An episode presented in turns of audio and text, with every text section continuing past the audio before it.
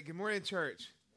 Good morning. If you have your Bible, let's go ahead and turn with me to the book of Matthew, Matthew chapter 28. And so this morning we're going to be looking at the Great Commission. So we may have heard about that before. I want us to think about it from the perspective of after the resurrection, knowing and going. That's our response to the resurrection. And so there's a story about a pastor who once filled in children's church and was teaching the children's church sermon that particular Sunday. And so as part of his children's church lesson, he looked at the group of young people and he asked them, what's brown, furry, has a long bushy tail, and loves acorns? And one little boy spoke up and said, preacher, I know that you want the answer to be Jesus, but it sure does sound like a squirrel to me.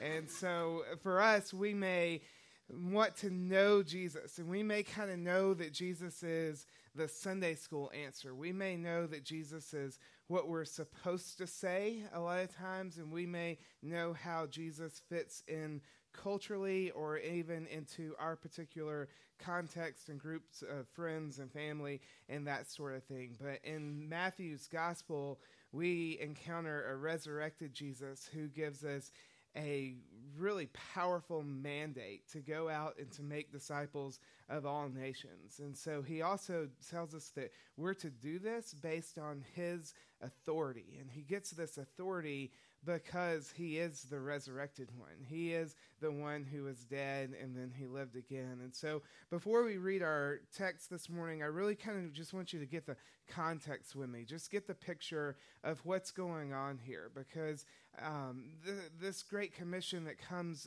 following the resurrection at the end of Matthew's gospel comes at a really profound point, because when we stop and we think about this, the resurrection had just occurred, and just before that, 3 days later, Jesus is crucified on the cross, and he's laid in a tomb, and he's buried. And so there's this group of disciples, the 12 that we know about, who one betrayed him with a kiss before he was arrested and crucified. So then there's 11 disciples that we know that were close to Jesus and walked with Jesus and knew Jesus intimately. And then there's this broader group of disciples who had followed after Jesus, and they had heard him teach. They had seen him work miracles like making deaf people hear again, blind people see again, even raising people from the dead. And then all of a sudden, this person, this teacher, this Messiah, who they had put all of their hope in and all of their trust in, and they're looking for him to establish the kingdom, he's nailed to a cross, and he's crucified, and he's laid in a tomb, and a heavy stone is rolled in front of the tomb, and guards are placed in front of the tomb to make sure that nobody gets in, nobody steals his body, nobody messes with what's happened, that Jesus has been put to death, and it's over. And so a lot of the disciples kind of go back to doing what they're doing. They go back to the fishing dock, right? And they just kind of start to give up. I'm sure Peter at this point is just crushed. Last week, Chris talked about how Peter had denied even knowing who Jesus was. And then later we see in Acts that Peter is preaching one of the most powerful sermons in the history of the church. And so, but at this point, the resurrection hadn't happened yet, and there's despair, and there's loss, and there's grief.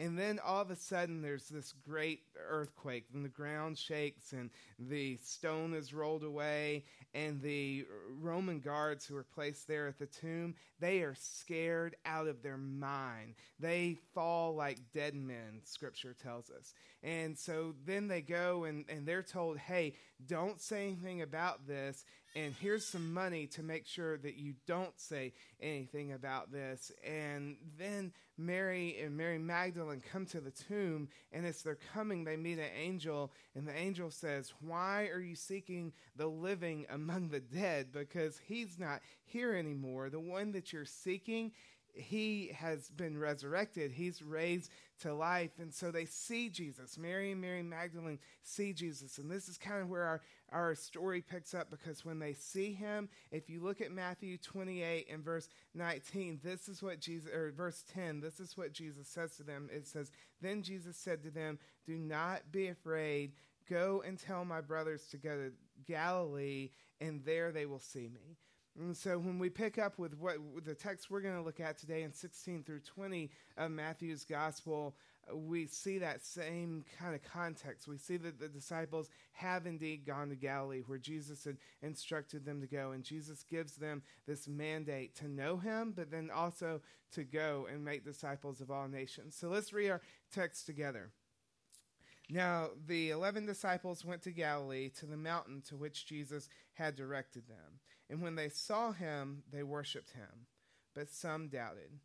And Jesus came and said to them, "All authority in heaven and on earth has been given to me.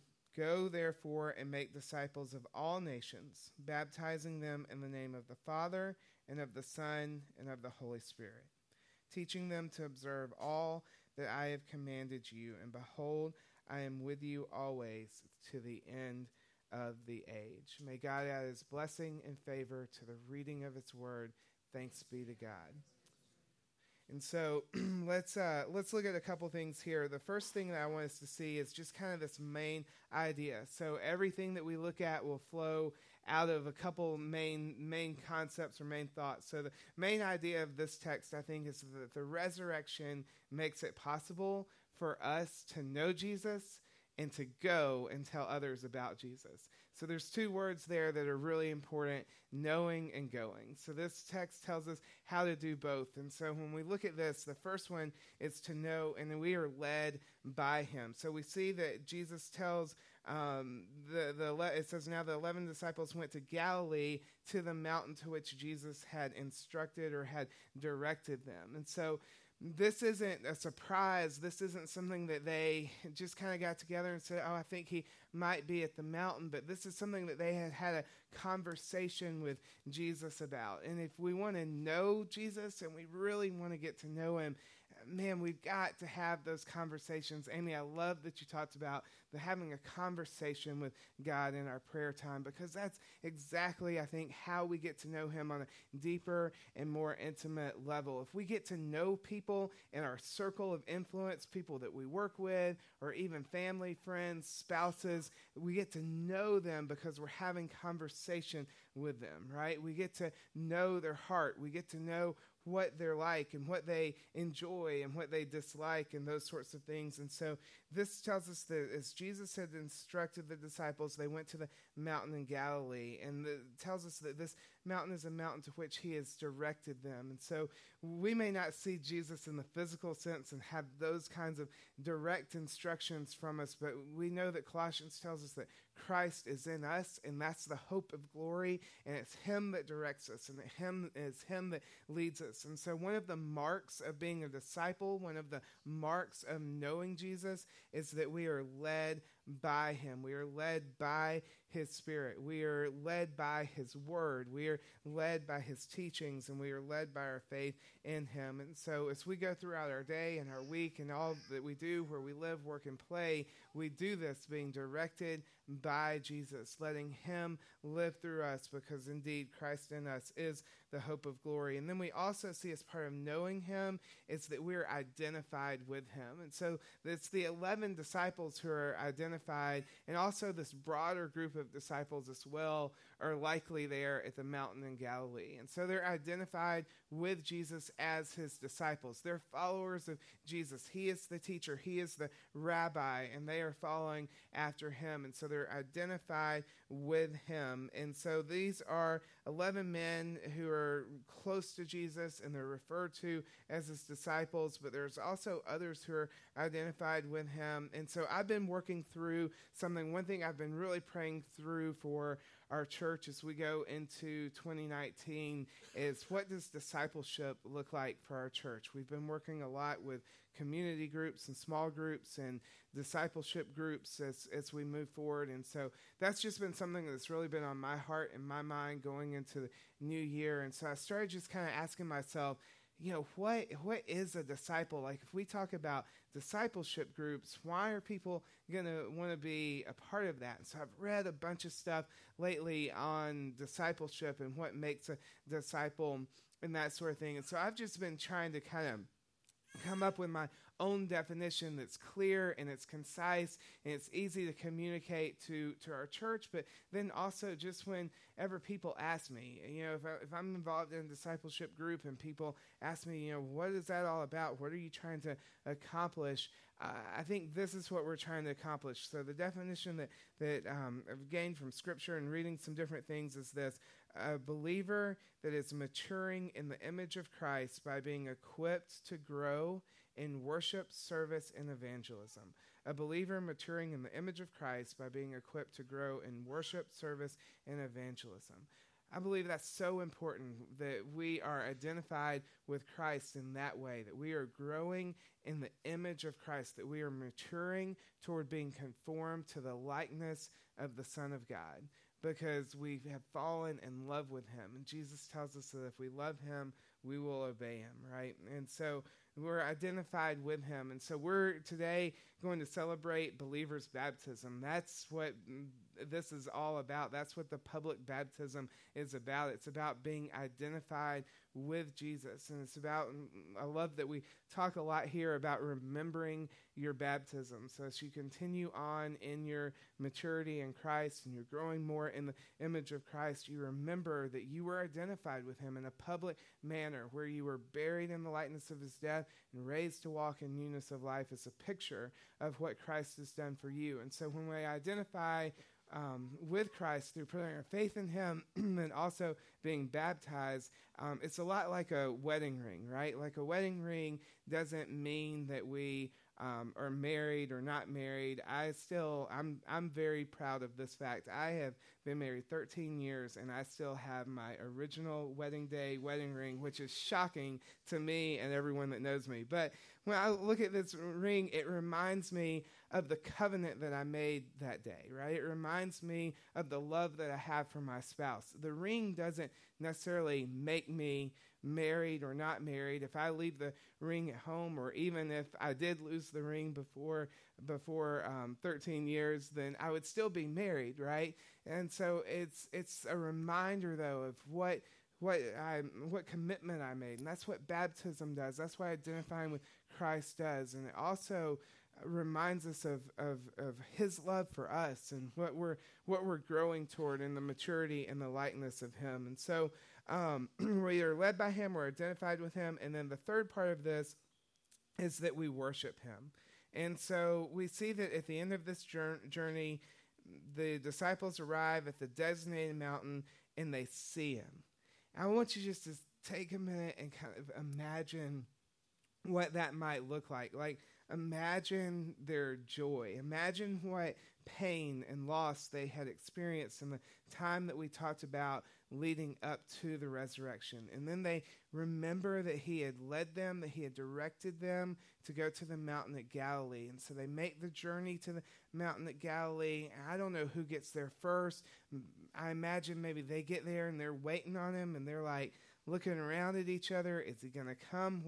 What's going on? Maybe they don't even fully understand it or wrap their minds or their emotions around what is about to happen. And then there he is, the one who was crucified on the cross, except he's not dead anymore. He is very much alive in the resurrected state. And imagine what their hearts must have been feeling. And so they're elated and they pause and they worship him. J.I. Packer says this in Knowing God. He says, we can turn our knowledge about God into our knowledge of God. And when the rule for doing this is simple but demanding, is that we turn each truth that we learn about God into a matter for meditation before God, leading to prayer and praise to God.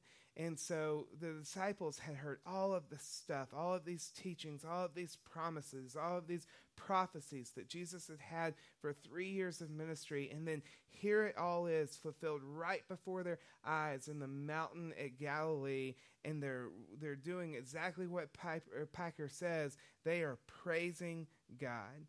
The mark of a disciple is one who worships Jesus. When we talk about worship, we really get that word from worthship. It's whatever's worth the most to us in our life, because we all worship something. And If I were to spend enough time with you and you were to spend enough time with me, we would know what we worship after just a day or so. It's what we spend our time on. It's what we spend our money on. It's what we spend our time thinking about. It's what we spend our time doing. All of those things tell us what we value most in our lives. And so the challenge for us as believers is to make sure that Jesus is supremely valued, that he's chiefly valued over anything else in our life. Paul says in Philippians, he says he counts everything else as rubbish, as garbage, compared to knowing Jesus Christ. And so that's what the disciples are doing here. They're saying that everything is all about him, and I'm going to give my life to that. I'm going to hang my hat on that. And so there was a sermon that I heard back in the early 2000s. And so back in the early 2000s, kids, we had CDs. They were round, and a friend of mine gave me a CD that I put in my car, and the CD was from Passion One Day 2000. Some of you may remember this big event for college students. I was not quite in college yet. I was in junior, senior in high school in 2000. And so a friend of mine gave me the CD, though, and I popped it in. I remember sitting in my S10 Chevy pickup up at Tanner's in Lawrenceville. I don't know if you remember Tanner's in Lawrenceville. I miss that place so much. But I was sitting in their parking lot. I was listening to this CD from this conference for college students. And there was this guy that I had never heard of before that was on the CD, and his name was John Piper. And a lot of you guys have probably heard of Piper since then, but Piper said this quote in this sermon, and it did radically change the way that I think about my life and how I'm going to spend my life on that day. He said, "You don't have to know a lot of things for your life to make a lasting difference in the world. But you do have to know a few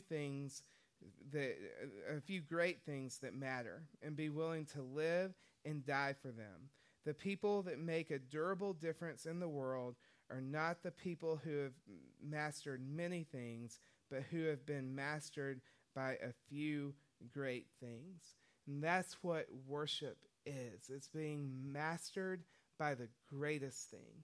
It's being mastered by Jesus and being willing to follow him to the ends of the earth, no matter what, no matter what the risk, no matter what the journey. But then there's this crazy thing that happens in this passage. All the disciples are there. There's this wonderful moment of joy when they see the resurrected Jesus and they worship him. But then it says, "Some doubted." And I read that and I thought, that's not supposed to be there. Some doubted. This is Jesus who is resurrected from the dead. He's standing before you in the flesh, and some doubted? Like, what's that about?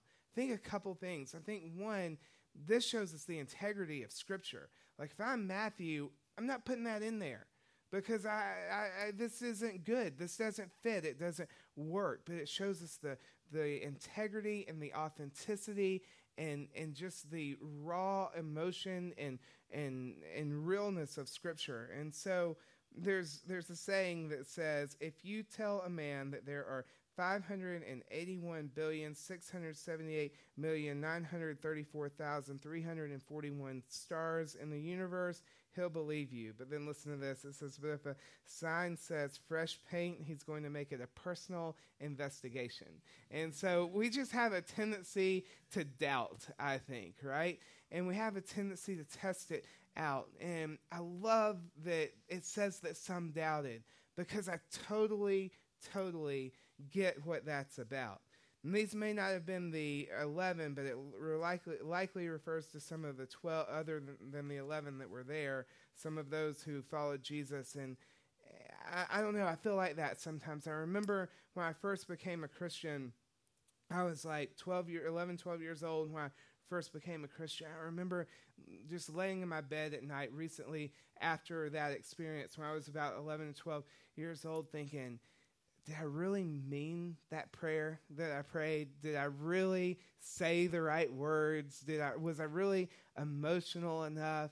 And I kind of struggled with that throughout the years, especially my early years of the faith and into college. I really struggled am I really a Christian? Am I really doing the right things? Am I really doing what I want to do? And then I remember my baptism. And then I remember what Christ has done for me. And I remember that it's this important truth, that it's him who holds me and I don't hold him. And he's got me securely in his nail-pierced hand, and he's never going to let me go. I remember Romans chapter 8 that tells us that literally nothing, including life nor death, can separate us from the love of God. And it's awesome because even though some doubted, guess what happened on that mountain in Galilee? Jesus was there. And you know what? Some of us will doubt, and Jesus is still there because he's holding you tightly in his hand. So if you're here and you've kind of struggled with that a little bit, know that it's Jesus who's doing the work in you. It's him who is completing you. It's him who is transforming you and making you more and more like his son. And that's the goal of discipleship, that we're maturing to the image of Christ, right?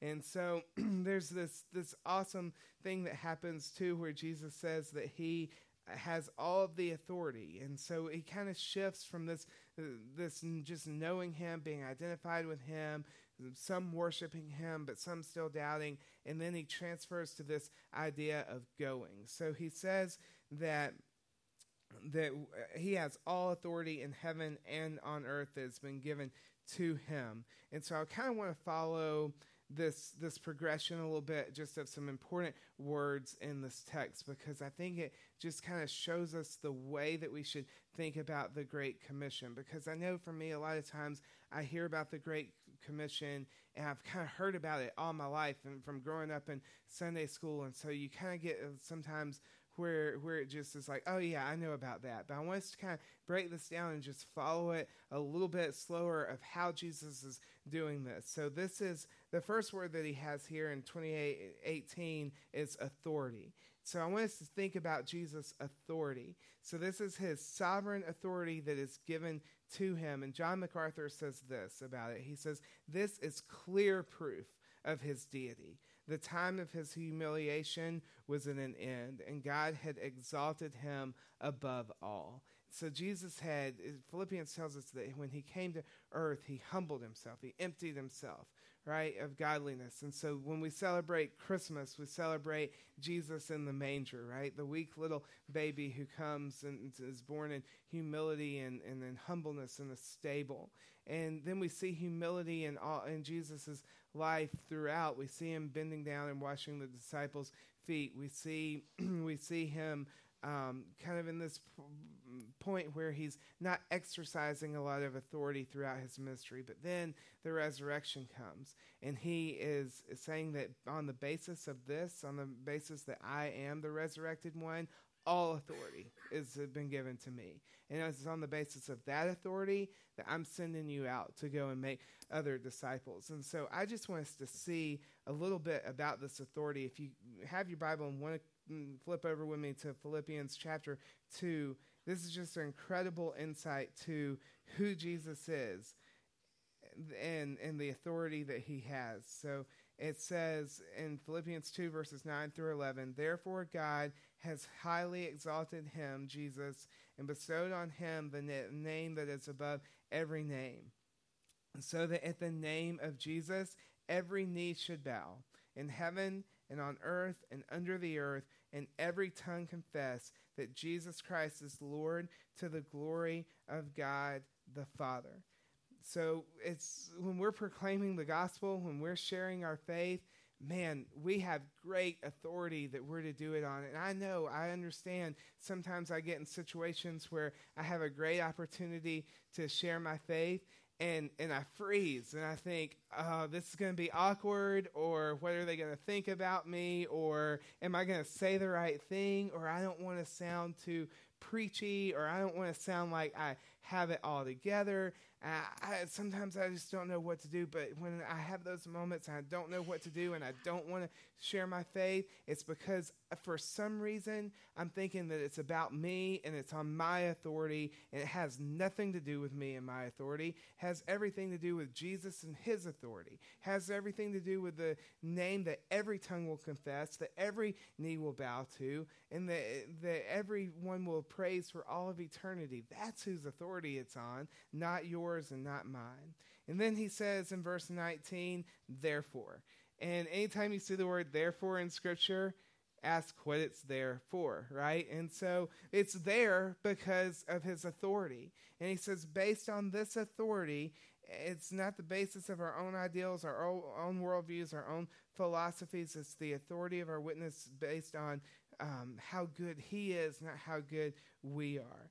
And so then he also says in verse 19, this word baptizing them. So we've talked a lot about baptism today because we get to celebrate it today. We get to see it in action today. And so when we think about baptism, Jesus is saying, hey, we're going to go and we're going to baptize believers. We're going to baptize people in the name of the Father, Son, and Holy Spirit. And so when we do that, when we're baptizing in the name of the Father, Son, Holy Spirit, it's this idea that we're baptizing in the name of a Trinitarian God, the Godhead, where the Father and the Son and the Holy Spirit are all working together in cooperation of our lives to bring us to the fullness of our salvation.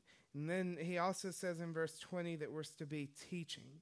So who are we to be teaching? We are to teach others how to observe the commands of Christ. Teaching is a means by which disciples of Jesus are continually transformed in order to become more like Christ. If you want to flip over with me to Romans, I've got one more text here for you to turn to. Romans chapter 8, verses 28 through 29. This is just about being conformed to the image of Christ. It says, and we know that for those who love God, all things work together for good, for those who are called according to his purpose. And then look at verse 29. See, a lot of times we read that and we think, it's working, God's working all things together for good for everyone, and how can that be? But then look at verse 29. For those whom he foreknew, he also predestined to be conformed to the image of his Son, in order that he might be the firstborn among many brothers. And those whom he predestined, he also called. And those whom he called, he also justified. And those whom he justified, he also glorified. Now, there's a lot of big theological words there that Chris will explain later if you have any questions about that. But this is basically what that passage is saying. It's saying that God's in control of everything, and God's working everything to good according to his plan. And in the process, you and I, as followers of Jesus, are becoming more and more like his Son. And one day we're going to stand before him, and one day we're going to worship him, and we are going to be in the very image of his Son. That's what that verse is saying, and that is how we are to teach people so that they become more and more like Jesus. Teaching occurs in our everyday conversation. Teaching occurs when we go to school, when we go to work, when we serve in our community, when we raise our families. Teaching occurs when we say a prayer of thanks before our meal. Teaching occurs when we listen to a friend who's in need. Teaching occurs as we have coffee with a friend. Teaching occurs when we work and worship together in the corporate body of Christ. And so here's my challenge for us about teaching. It's just be intentional. Be intentional about who you're spending time with, who you're investing in, and what you're saying to them. Are you talking about Jesus? Are you talking about what he's done in your life and what his word says that we should be doing? And so then we have this wonderful promise here at the end. He says, I am with you always, even to the end of the age.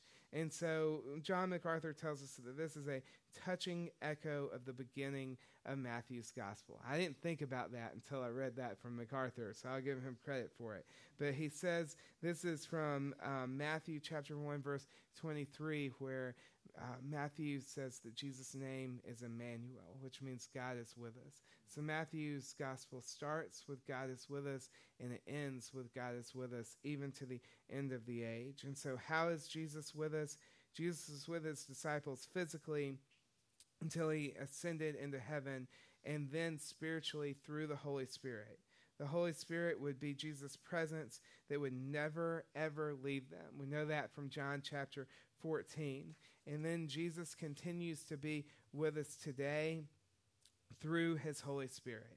And so Colossians, we said earlier, tells us that Christ in us is the hope of glory. So I wanted to conclude with a quote from George Washington. I just recently read a book about seven different men that made a profound difference in the world, and George Washington was one of those seven men that were included in this book, and it talked about how Washington was kind of this fearless general warrior, and how he took on all of these responsibilities, and he led a ragtag army to victory, and he eventually became father of our country. And so when he became the father of our country, the first president, he was offered a kingship.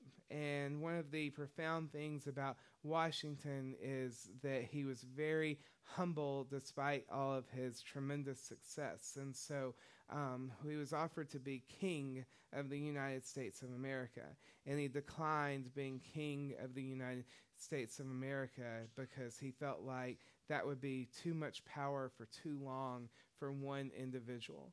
And so Washington humbly declined that. And I wanted to read you a quote that that kind of just embodies this idea of being fiercely humble and compassionate as we go out into the world. Because even as we are humble going out into the world and we're doing the things that Jesus said, there should be an intensity and there should be a passion to how we live and how we talk. And so Washington, as general, spent the winter in Valley Forge with troops, and he wasn't at home with his wife in their well-heated home place. And as a general, he said this to his men. He said, "We have therefore to resolve to conquer or die.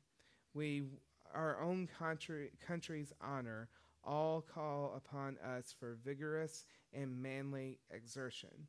And if we now shamefully fail, listen to this, we shall become infamous to the whole world. Let us therefore rely upon the goodness of the cause and the supreme being in whose hands victory is, to animate and encourage us great and noble actions." And so I thought that was fitting for the Great Commission, because I think the same is true for you, and it's true for me. Christ has done so much for us, and there's so much at stake. There's eternity at stake as we leave this place. And if we shall fail, we should become infamous to the whole world. And then we just rely on the supreme being. We rely on the Father, because the victory is his. The victory's already been won. And there's this incredible story that we get to be a part of by knowing Jesus and then going to tell others about him. And so as we consider knowing and going, I just pray that we would consider our mission in the kingdom. This is the greatest charge. This is the greatest commission in all of human history. And we get to be a part of it. And we don't just get to be a part of it, but we get to be on the front lines, because we've been adopted into the family as sons and daughters of the King. So we get to know him and we get to go. And so I just want to pray that God would appropriate that truth into our hearts. Would you pray with me? Father, we thank you this morning for the glorious gospel.